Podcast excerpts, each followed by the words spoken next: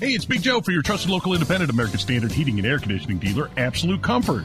Chris Wedekin is the owner, and he tells us why many homeowners are giving up their air conditioners for a high efficiency heat pump. By removing your air conditioner and replacing it with a heat pump, you are not only saving by getting a higher efficiency air conditioner, the heat pump works in reverse and saves you money in the wintertime as well. See if a heat pump is the right move for you by going to AbsoluteComfort.org. Absolute Comfort is your trusted local independent American Standard heating and air conditioning dealer.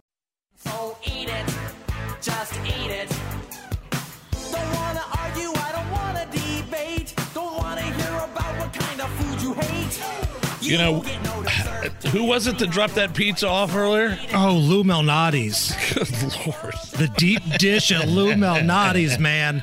If the people of my trainer Kyle at Exercise Inc. is listening right now, I only had one piece. One piece, and it was worth every bite. And here comes the narrator. But Nigel had more than one piece. I may have sliced off a second skinnier piece. Our our producer caught me in the kitchen earlier. Uh, But Lou man, that was good. Malnati's, man, they they take care of us. It's National Pizza Week this week, Okay. and they're doing free delivery for all orders online over fifteen dollars. Just use the code free del twenty three from Lou Malnati's. Right. So thank you for that. Um, National Pizza Week brings us to this story from Domino's. A Domino's delivery driver is going viral on TikTok for sharing all of her tips she received throughout her shift. Okay. Here is driver Allison Green sharing how much she made after 11 deliveries.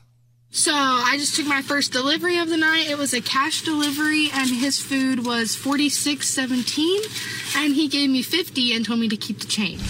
Oh. So I just took my eleventh and final delivery of the night.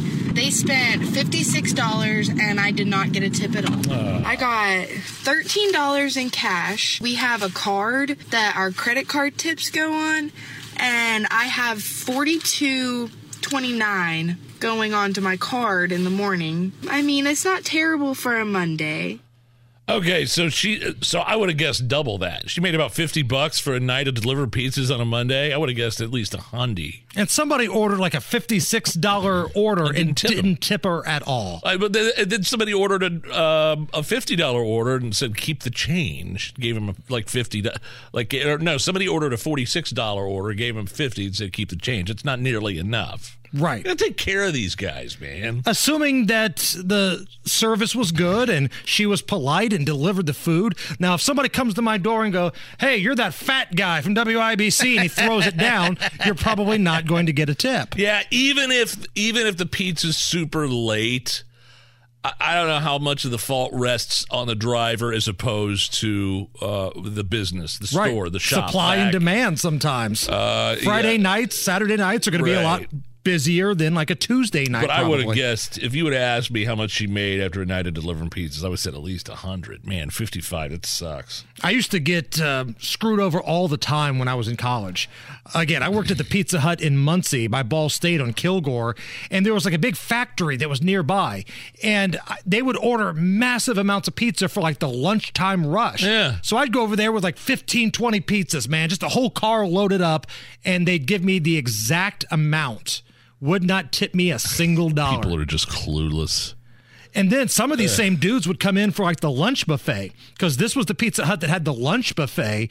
And these jackasses would start to unscrew the salt and peppers and like the spices on your table. Yeah. And like whenever somebody else would It's a use prank. it, right, it would just spill out. Yeah. Now you'd expect that from college kids, but these are grown ass men, failures living in Muncie doing this. Is Domino's uh, uh, in terms of like national uh, brands? Is Domino's up there uh, with with the you know obviously the people that, that Luminaldi's is that how you say it? Lumalnati's, Lou yeah. Um, They're more of a specialty. They're like the deep dish Yeah. kind of Oh, people. God, the deep dish is. So good. But when we're talking about national, uh, fa- uh, not fast food, but national pizza brands, Domino's is right up there. Donato's is up there. Pizza Hut. Pizza Hut. It doesn't get any better than their deep dish. I mean, Papa John's is in the conversation. Okay, Papa John's could be in the p- conversation, but Pizza Hut. I mean, back in the day when I was a kid, holy crap! Going to Brownsburg right there, uh, up right before you got to Clermont, there was a Pizza Hut, and just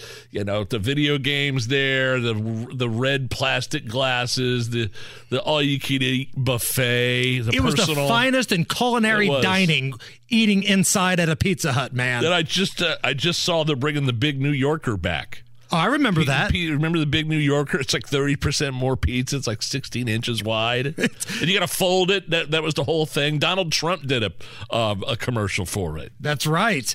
When we had to deliver those when I was in college, that box, that freaking box, is so big, like it takes up even Yeah. more space in your car. Yeah. You can't add extra pizzas in there.